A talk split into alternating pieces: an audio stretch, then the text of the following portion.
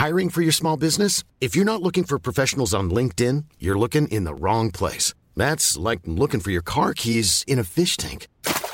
LinkedIn helps you hire professionals you can't find anywhere else, even those who aren't actively searching for a new job but might be open to the perfect role. In a given month, over 70% of LinkedIn users don't even visit other leading job sites. So start looking in the right place. With LinkedIn, you can hire professionals like a professional. Post your free job on linkedin.com slash people today.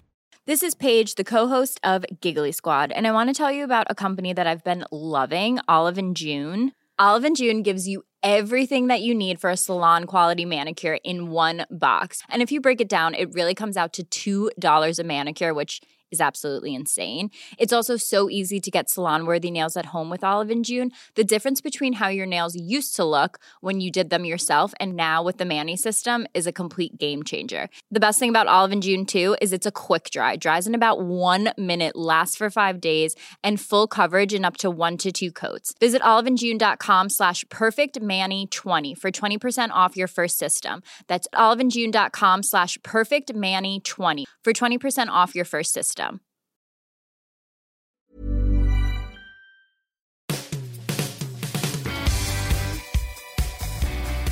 Welcome to the latest edition of the Football Writers Podcast, featuring me, Mike Calvin, Miguel Delaney of The Independent, and Ade Oladipo, the journalist and broadcaster. It's been a long time coming, but European competition resumes on Wednesday. It will dominate airtime for the following 18 days. Manchester United kick us off with the formality of protecting a five goal lead. Yet unique times pose a unique dilemma. Should they win the Europa League on August the 21st, there will be only three weeks to prepare for next season.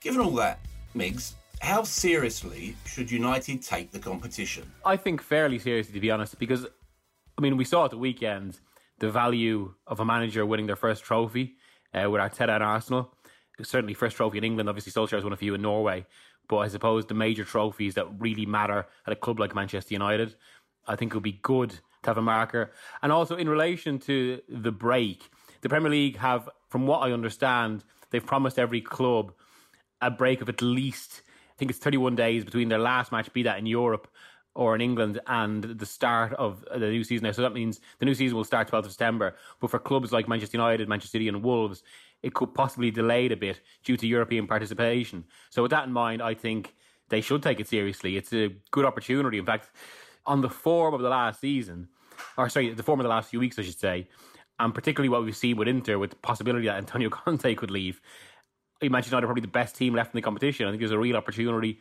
to get a trophy here.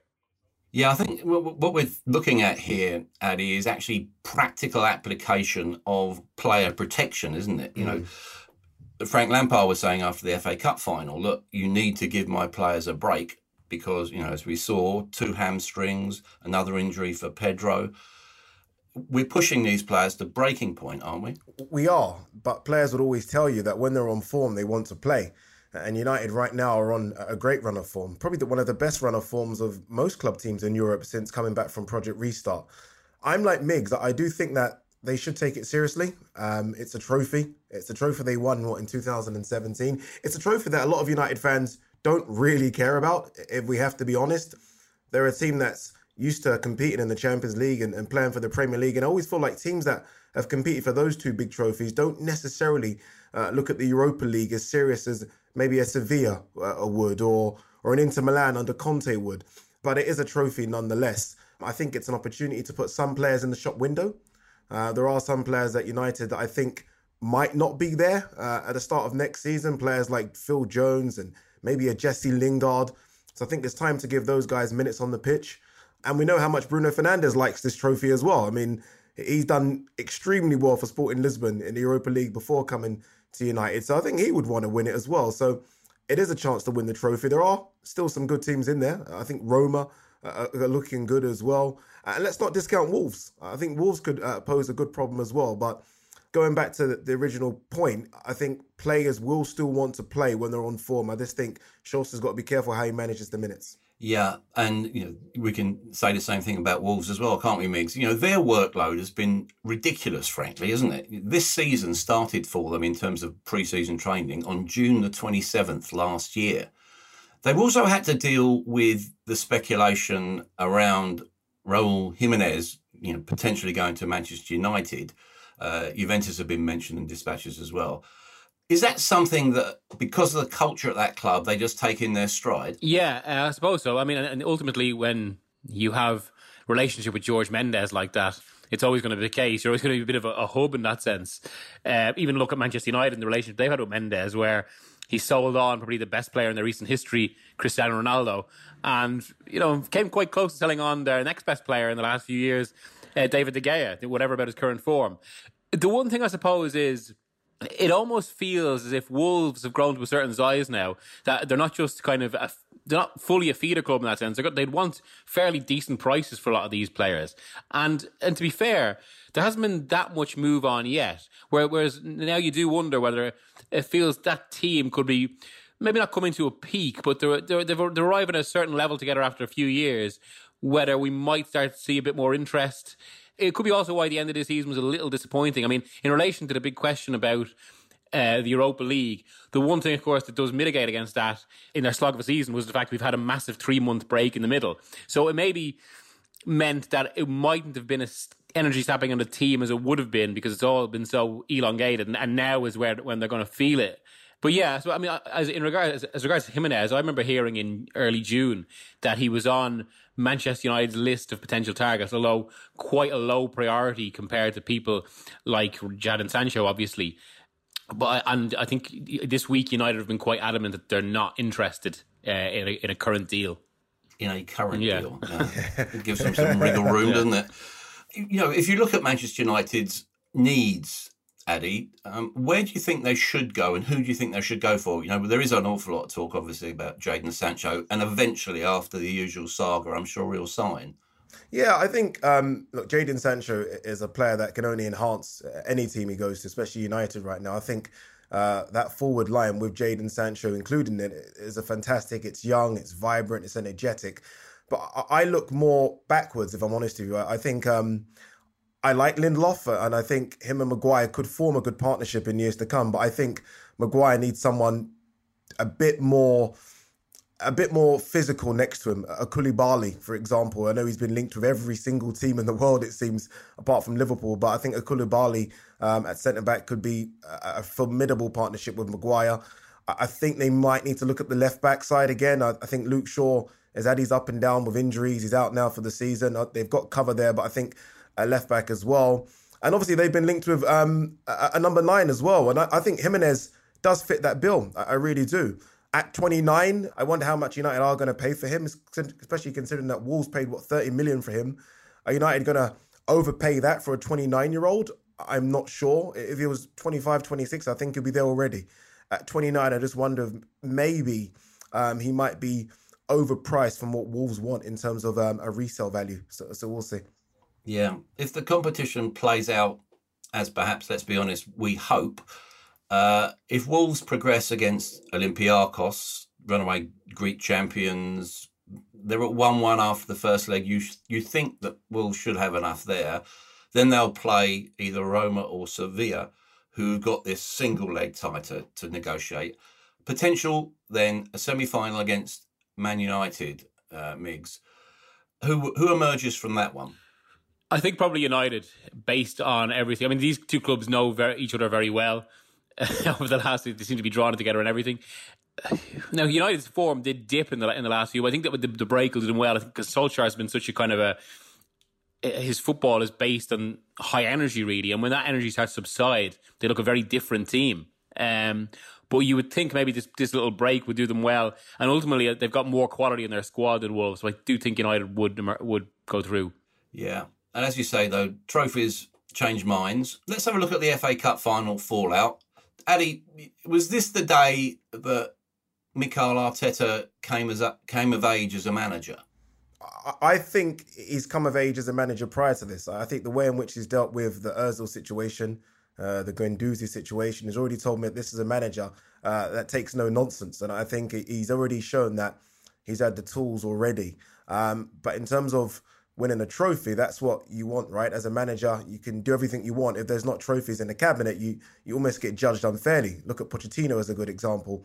Um, it was an important trophy uh, for Arsenal, more so maybe than Chelsea. Chelsea fans may disagree with that, but I think Chelsea have already had a decent season. I think finishing in the top four and getting to a final is a good season for Frank Lampard. For Arteta, it's almost a case of pointing that trophy towards the chairman and the board and saying, okay, look, this is what I can do. Give me a bit more money and I can do a lot more. Um, obviously, there's so much fallout with Aubameyang after this, and will he stay? Will he go? But I think um, there's so much more he needs to do now. He needs to be ruthless. There's Arteta. We've seen it already again with the the Özil situation, but I think there are a lot of players that um, maybe aren't good enough for Arsenal, and I think um, I expect a lot of chopping and, and swapping. Maybe not in one window, but in a couple of windows um, with Arsenal. But I think so far so good for Arteta in what has been a difficult start. It was a difficult start after coming in after Emery, but I think he's um, I think he's by winning a trophy. What you do is you give yourself um, room to to breathe from the Arsenal fans who we know like to be on their backs very quickly.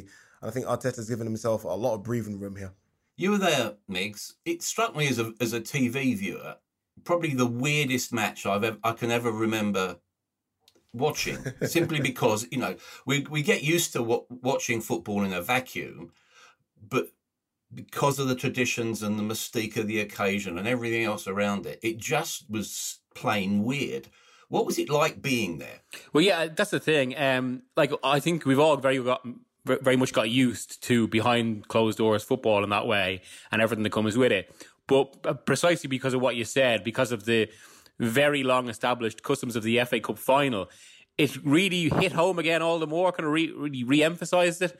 Almost everything to do with today, right from when I got up, I was kind of feeling it, to be honest. And, and even actually in, in the preview, give, given to be just so, like we had an interview with Mason Mount on the Thursday or Wednesday you know, he was talking about how usually at this point you'd be trying to sort tickets or you know, even little things like that for players' families. And then when you get into the ground, I mean, it just it just was so different because it's almost this sense the, the way it's being talked of around him. You know, this is kind of a big game, but then it's just so subdued within the stadium, and particularly when it's a stadium which is the biggest in the country now in in Wembley.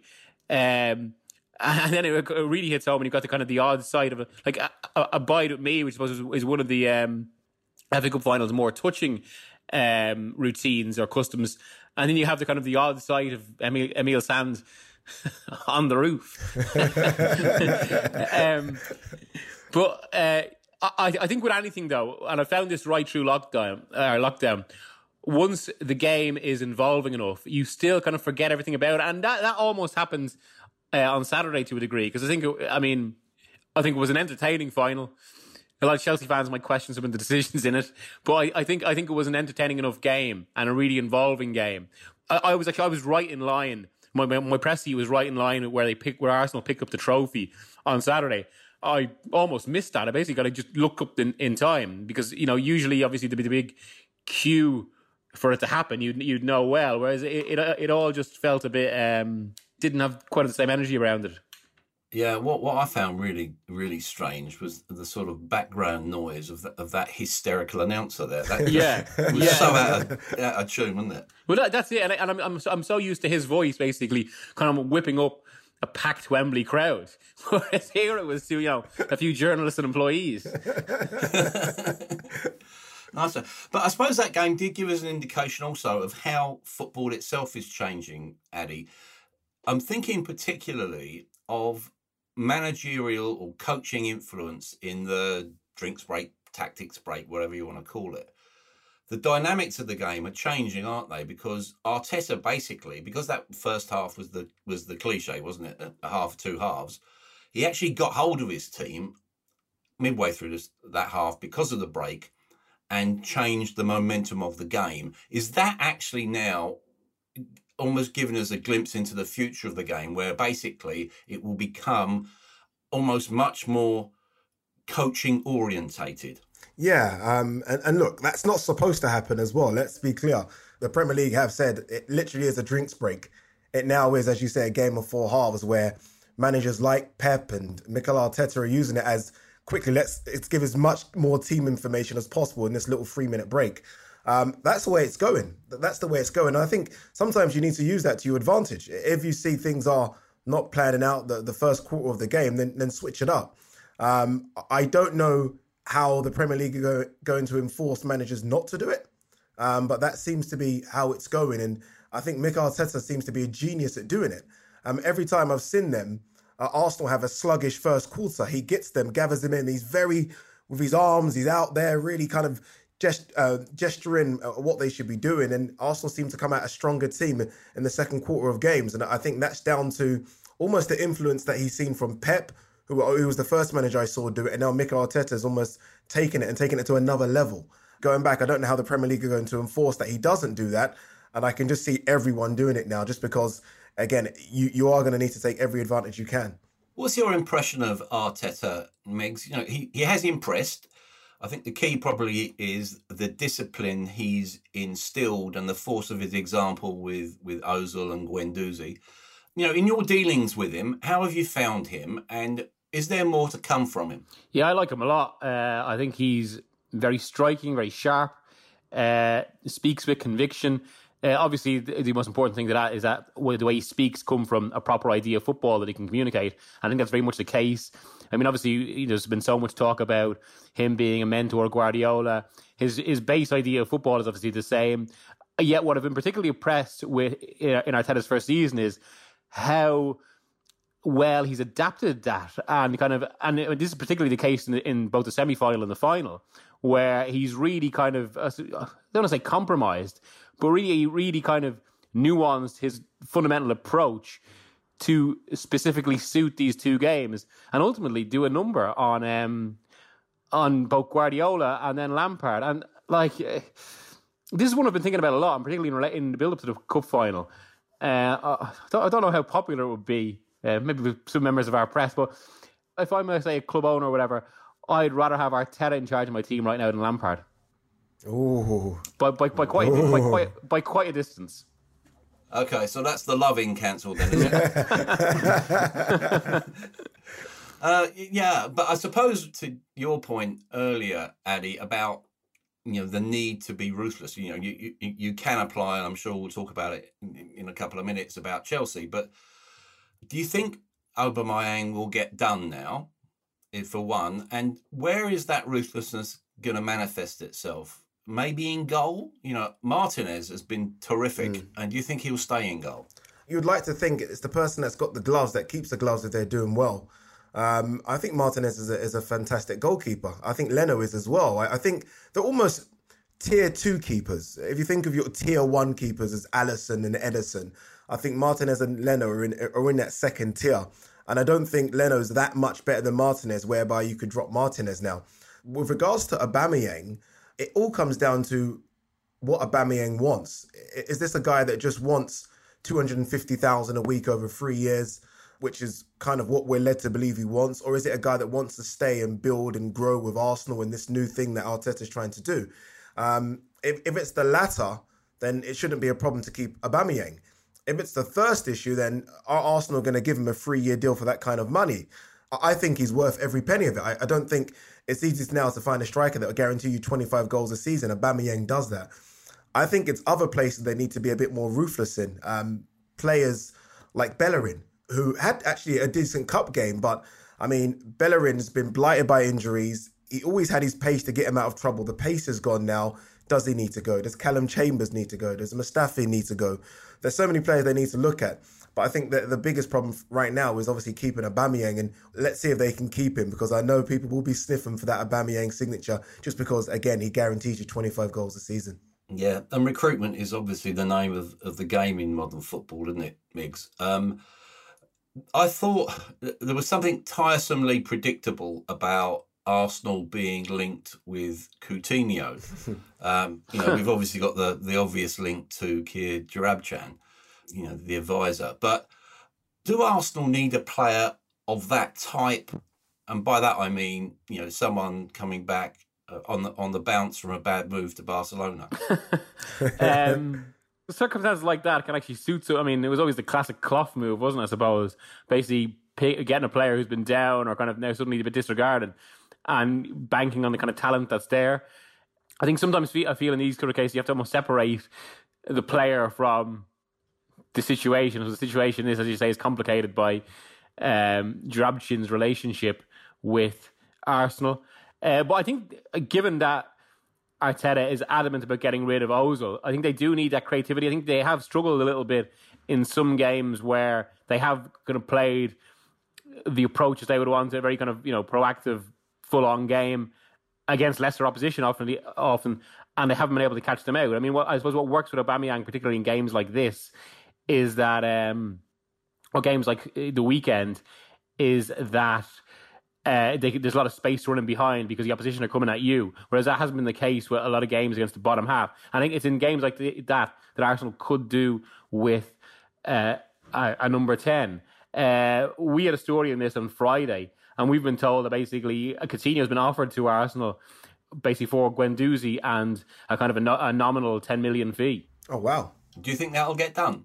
From what I heard, Arsenal are weighing up a lot at the moment. They've got another, I think there's another offer for, for Guendouzi from Juventus. And I I mean, the other thing about Saturday is it does transform their finances because being in Europe was so important to them. Uh, and I heard one story about one of the uh, more influential officials at the club texting someone else, basically just saying "phew," uh, because just how much it cha- how, how, much it just how much it just changes their their recruitment possibilities. Um, so it, it, it, they've got a lot of options to look at it. So I don't. I maybe wouldn't be as certain about Coutinho yet because I think they've got a fair bit to look at. And I was uh, even beyond that, what they'd rather do rather than Coutinho right now is uh, secure Ceballos. Yeah, yeah, he has. There is a, a he's very simpatico with um, uh, Arteta, isn't he? Yeah, yeah, yeah, exactly. Yeah. yeah.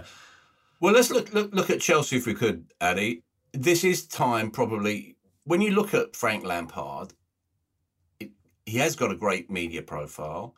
I've always found him to be very engaging and very intelligent uh, in his analysis. But you don't have the playing career that he had and the influence that he wielded in that Chelsea dressing room without being ruthless. Who do you think will leave Chelsea because of that ruthlessness? Oh, um, I think we can start with both left backs, or should I call Alonso a left wing back? Seems to be a luxury player that they can only carry if they play free at, free at centre back or free at the back.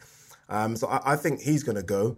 Kepa's an interesting one. Um, let's not forget this is the most expensive goalkeeper in the world. And um, if Chelsea wants to try and get any money they can back for him, he's got to play. He's got to play. He's almost got to be in the shop window. Right now, he's not in the shop window. Who's going to buy him? Jorginho is a defensive midfielder just isn't working. Um, it looks like he will be on the chopping board as well. And then there are interesting players like Ross Barkley. Uh, what, do, what do you do with Ruben Loftus Cheek? Chelsea have bought so much going forward, or have so much going forward now. You kind of wonder where all these guys going to play. Is Hudson Odoi going to play? Uh, this is a guy that Chelsea were desperate to keep uh, two seasons ago. Now it looks like he might be surplus to requirements as well. Um, but I do think Alonso and Emerson both could go if Chelsea can get in a left back. I think there's good resale value in Emerson. I think um, he could go anywhere, Emerson. I think he's that good. Uh, Alonso just doesn't have the pace, unfortunately, for the system that Chelsea play. Um, but I think Jorginho could be the one that's on the chopping block. And then you have to look at centre backs as well. I mean, are Zouma, uh, uh, as we saw on Saturday, not good enough? Is Tomori good enough? Is Rudiger, Christensen, all decent level centre backs? But when you're Chelsea and you're used to having the likes of John Terry or Carvalho or even Gary Cahill, um, these centre backs don't compare to that. So a lot of chopping, but I feel like Jorginho could be the one who, who gets chopped first. Mm. What do you think, Migs, about uh, Chelsea's recruitment strategy? You know, I I'd sort of term it almost as a shiny toy strategy. Let's go and get the flash frontman um, when probably they, they have needs further back. Are they doing it the right way? You know, th- there's obviously a lot of money there, and, and, and you know, Mr. Abramovich is obviously uh, going to fund whatever he wants, really. Uh, in the short term, and given Lampard's needs, you would have questions. If you zoom out, though, I think they're being very smart because I think they've realised they've hit on a few advantages here. First of all, it's a very, very def- suppressed transfer market where few clubs have money to do business. Um, and there are a lot of clubs that actually need money. So not, not only Chelsea have money, but they've got even more money because they couldn't spend a year ago and didn't spend in January. So suddenly, and in in a case like this, it means basically that 60 million in this market is worth a lot more than 60 million a year ago. Uh, and I think it's a little, it's almost a little bit like the housing market. Moment. If you've got money and can spend, there are a lot of there are a lot of great deals to be done, and I think that's the way they're approaching things. And they're getting ahead of the market and kind of trying to sign the best kind of players from early to mid twenties out there, uh, like Kai Havertz, like Timo Werner. Uh, so I think for medium to long term strategy, that is very intelligent. They're, they're, getting ahead of the game and really kind of bolstering what is. I mean, with some of these players and even some of the names we're talking about, and just how stacked they make the Chelsea attack. Uh, it's one of the best. It, the depth of that forward line is something else. Of course, then there's questions at the back, but this could still work out for them because, say, even if they spend most of their existing budget on attackers like this of this star quality, but then say they sell on three players like Ross Barkley, like Jorginho, and I think they will get a fair bit of money for Jorginho because of the fact that Sarri would want him at Juve. Uh, Kep is a different situation. I think, uh, as regards to what Ade mentioned there, I think that that could be a classic case of Chelsea um, sending him out on loan somewhere for a year, basically to increase his value because they they're, they're a club that never never sells.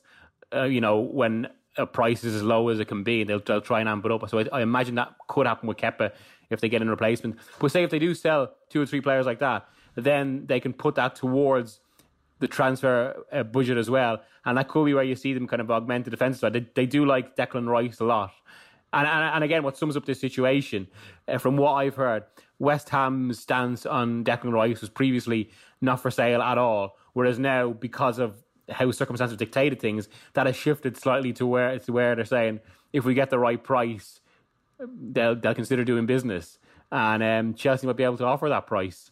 Yeah. What What do you think they should do uh, about the goalkeeping option? If we, you know, I, I tend to think that that Migs was right there. I think they will send him out on loan, probably back to Spain.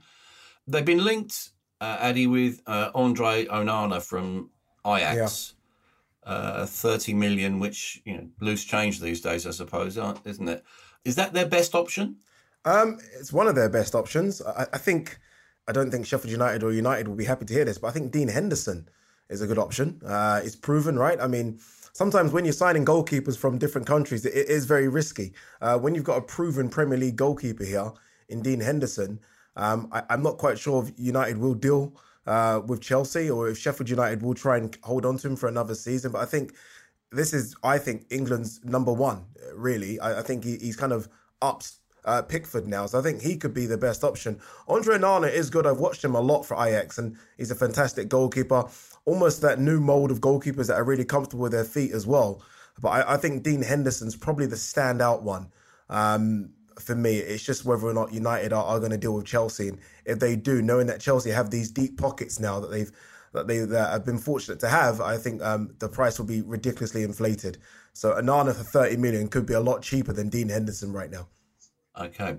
Before we just move on from the FA Cup final, I think we've got to you know highlight some of the sort of controversial aspects of that game. Um, specifically, the the sending off of uh, Kovacic. It did prompt the impure thought, Megs. Has the standard of refereeing ever been lower? Um, what I would say is I mean, there's, there's probably no absolute, or there's very few absolute standout referees across Europe.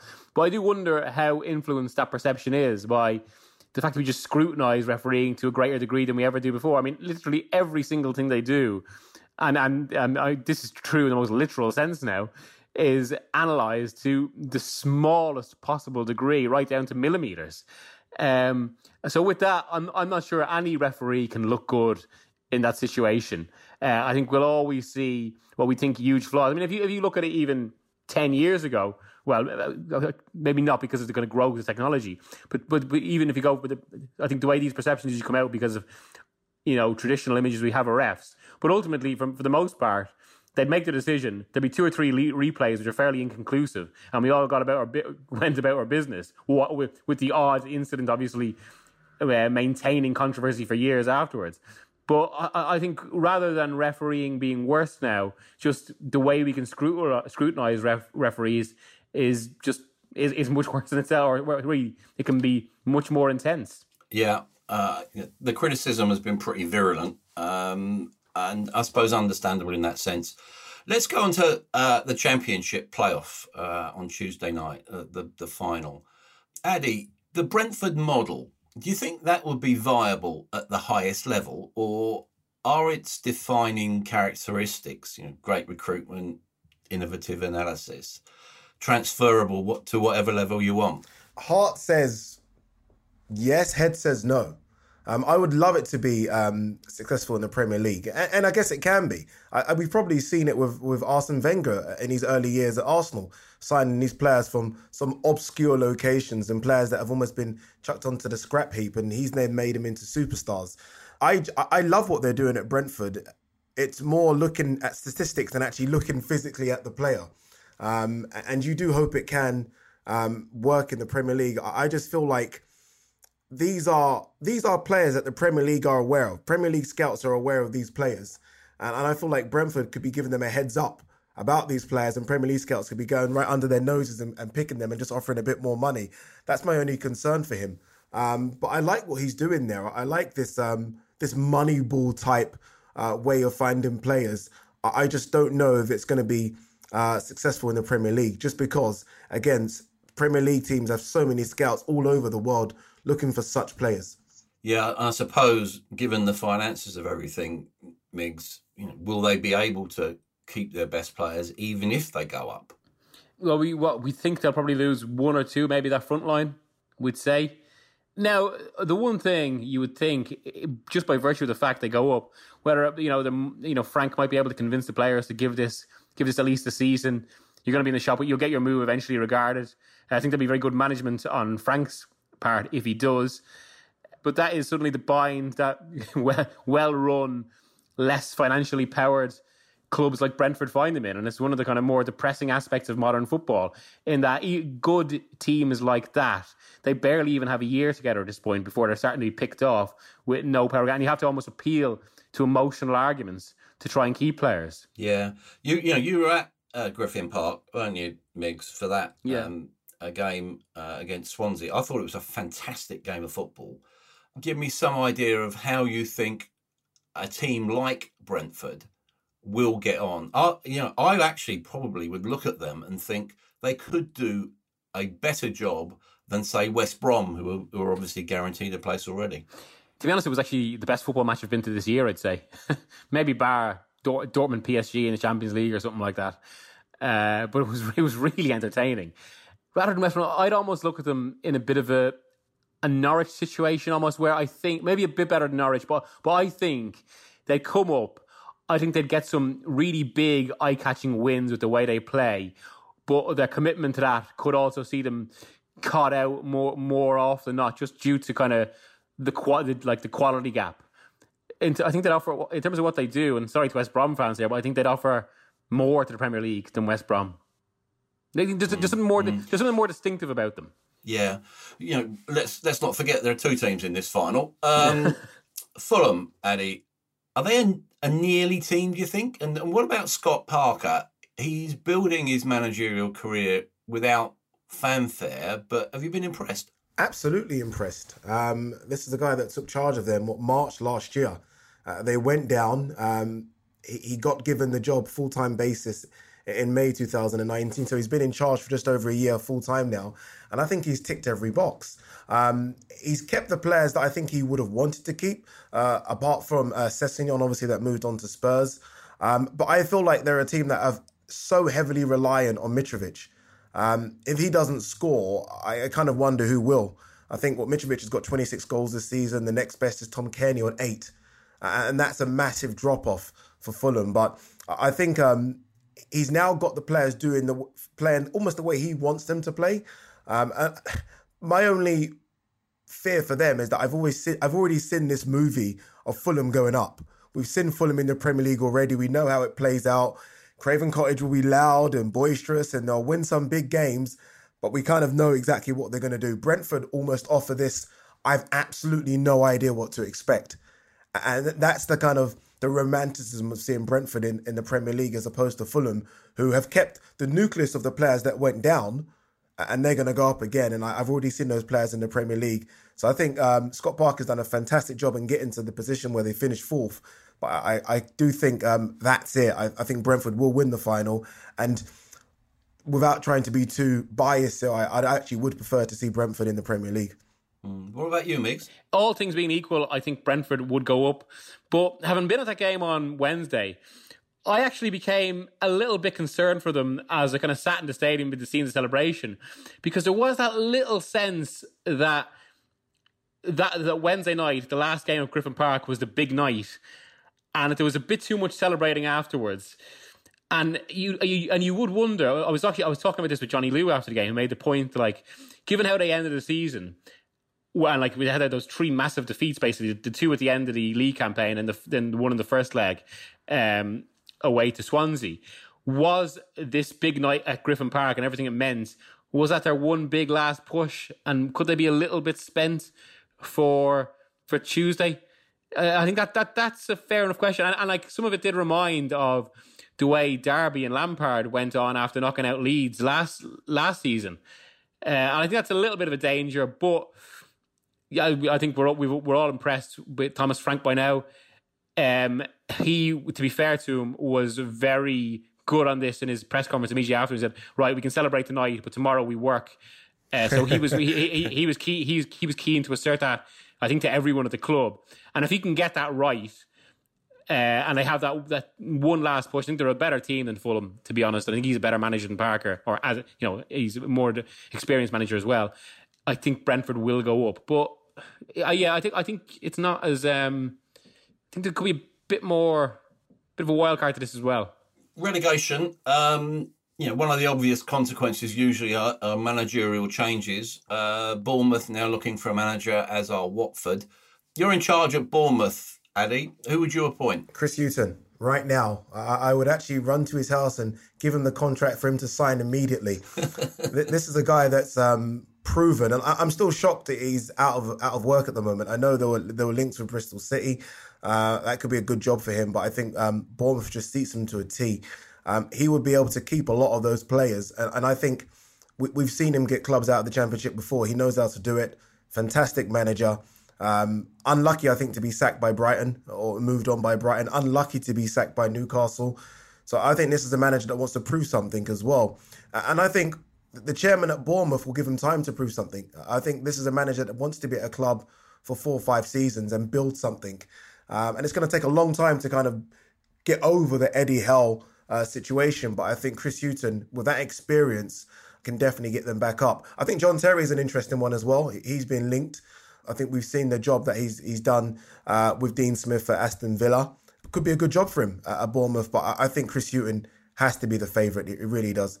Mm, yeah, I must admit, I'll be very tempted to have a look at Paul Cook. I think yeah. he's done brilliantly. Mm. You know, Watford, Migs, they were almost becoming a cliche club in many ways. They, they're now linked with Udinese's caretaker manager, Lu- Luca Gotti, who sounds like something out of The Godfather, doesn't it? But, um, you know, are Watford just inherently wedded to their business plan and you know they just get another light bulb in to be manager for six months. Well you'd wonder now because that business plan it worked for a time in the premier league in which you know they took the decision that no one else would. Anytime you know anytime uh manager was basically starting to flay a little bit they just get rid. They wouldn't take the chance. And, just, and it was almost like a, a perpetuation of new manager bounces it seemed for a while they'd game the system.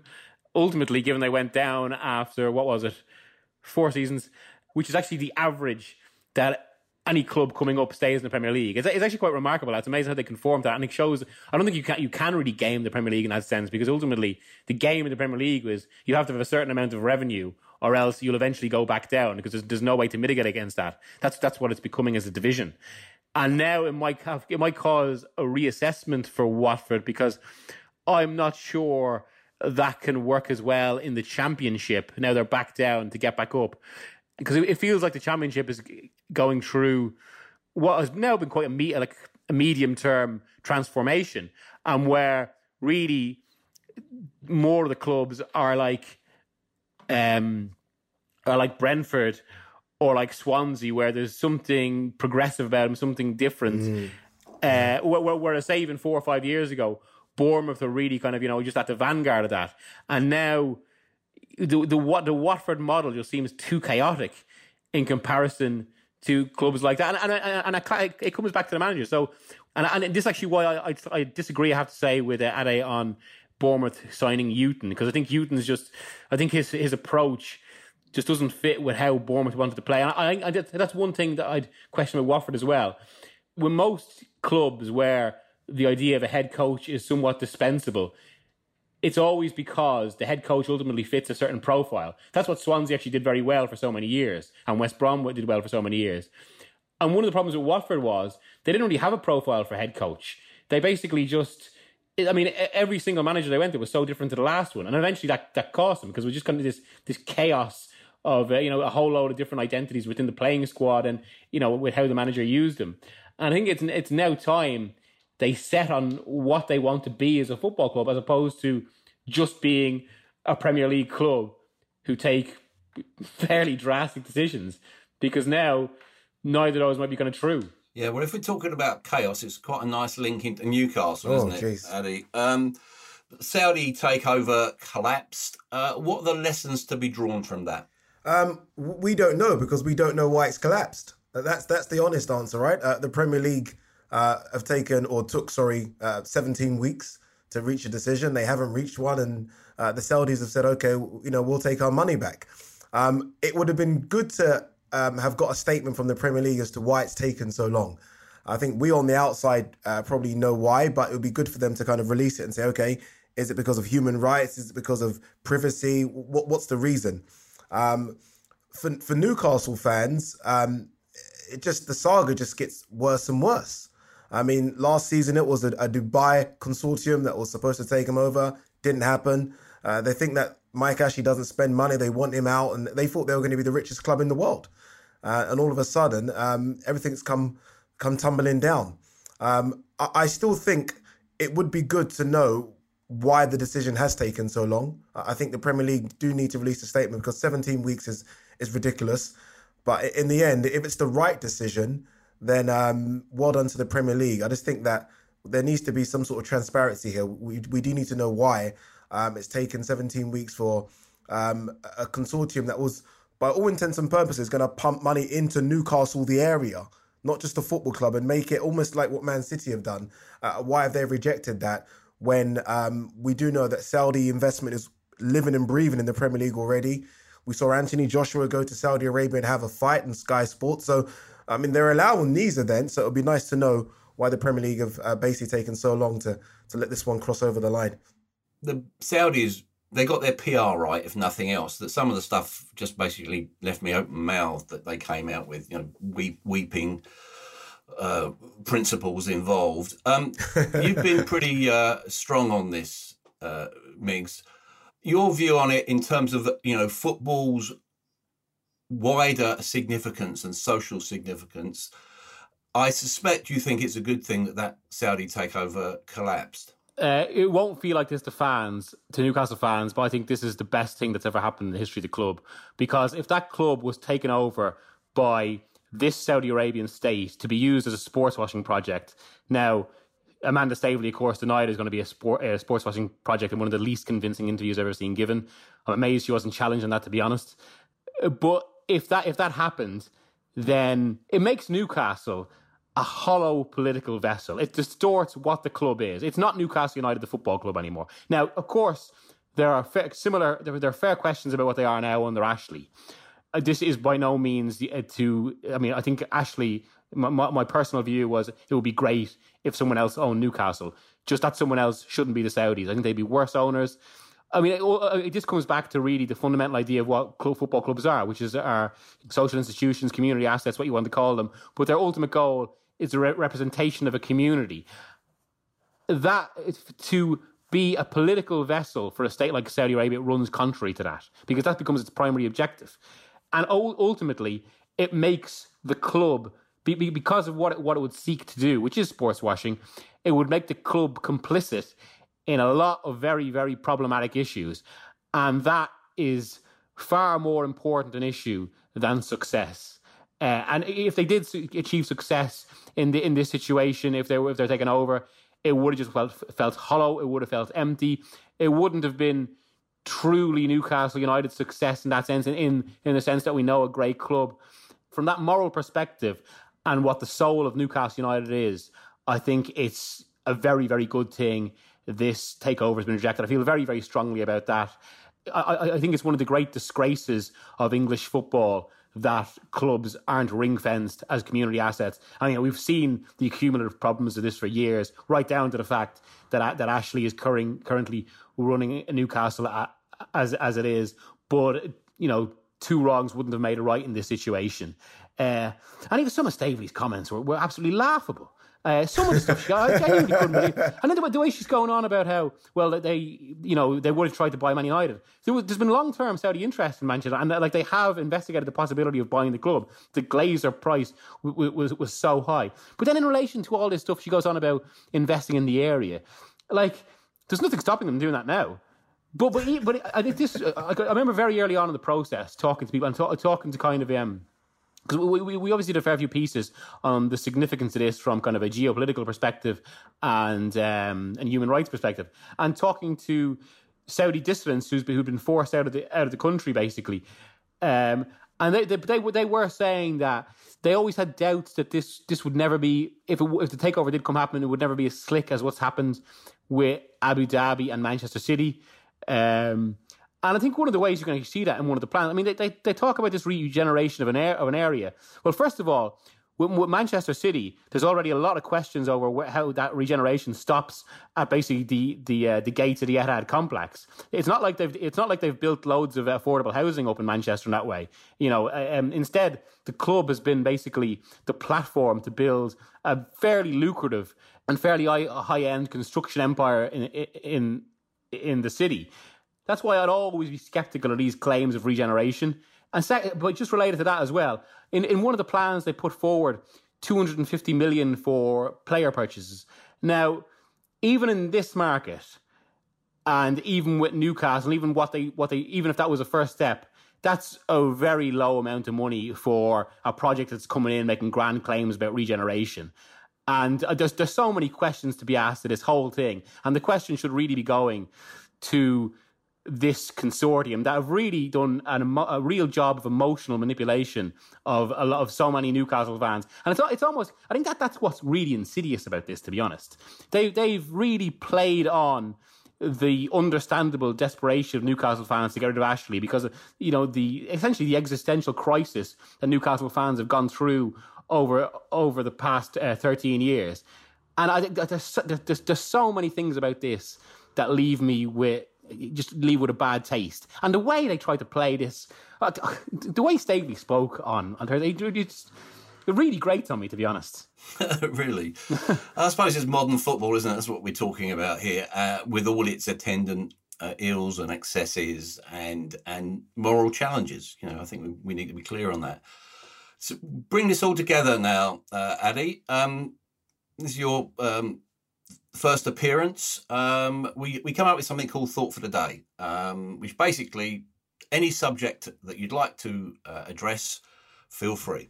Um, I, feel like this is such a good lead on from uh, what Miguel was saying there with regards to sort of finances at clubs. So my, my thought for the day is it takeover or bust?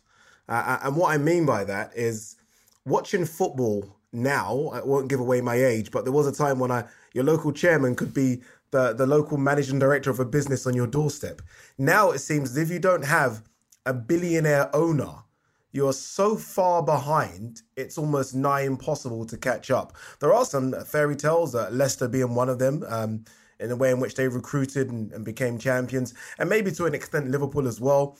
But um, it feels like now that if your club isn't taken over, uh, the chances of you catching a, a, United or a City now have had so much investment and on the European stage, the the Bayern Munich, the Madrid, the Juventus just just don't seem possible.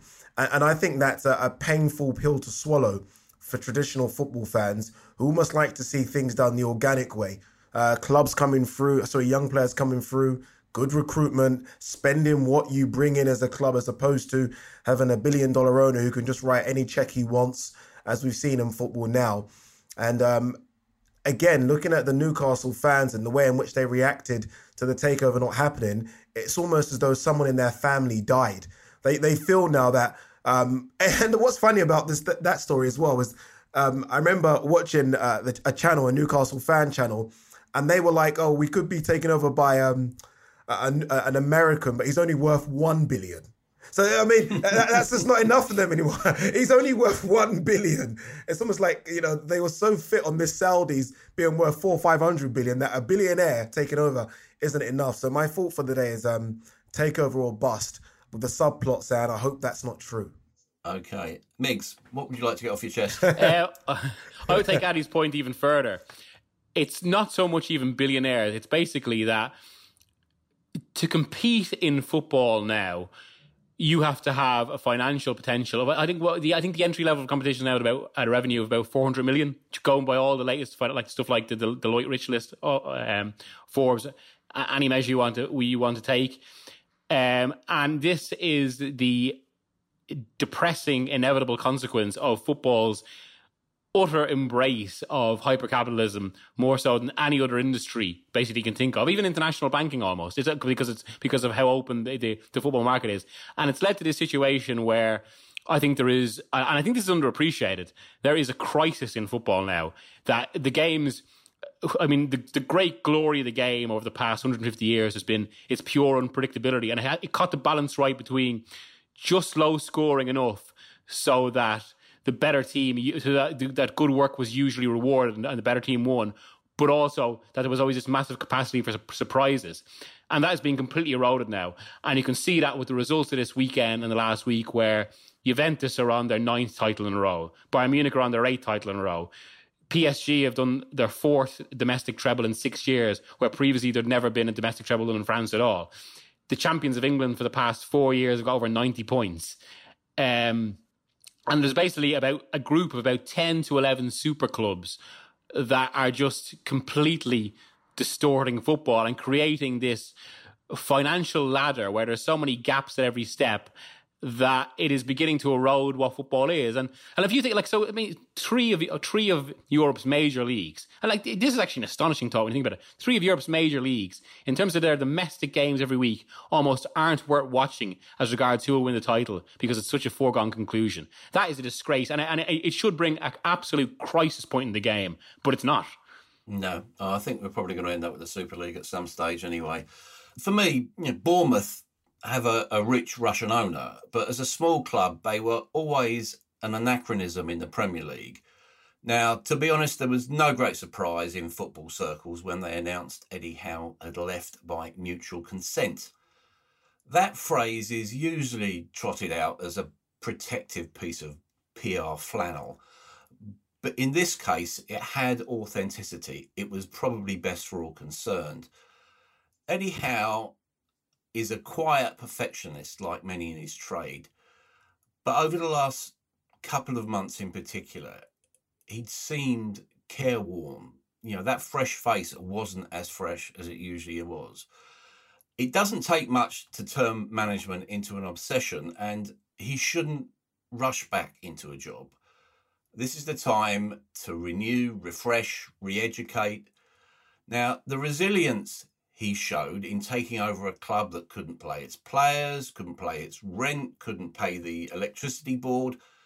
That'll re emerge. He'll analyse his failure and come back strong. Good luck to him. So, thanks to all of you listening for joining us here on the Football Writers Podcast.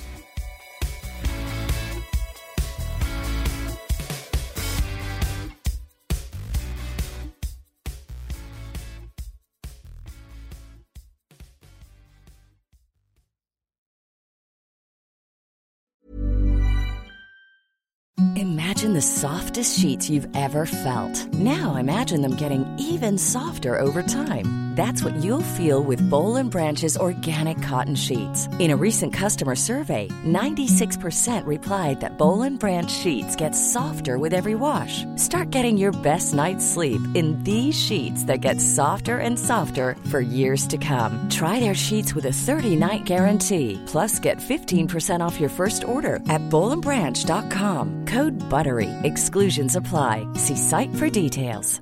Hey, it's Paige DeSorbo from Giggly Squad. High quality fashion without the price tag. Say hello to Quince. I'm snagging high-end essentials like cozy cashmere sweaters, sleek leather jackets, fine jewelry, and so much more. With Quince being 50 to 80% less than similar brands. And they partner with factories that prioritize safe, ethical, and responsible manufacturing. I love that. Luxury quality within reach. Go to quince.com slash style to get free shipping and 365 day returns on your next order. Quince.com slash style.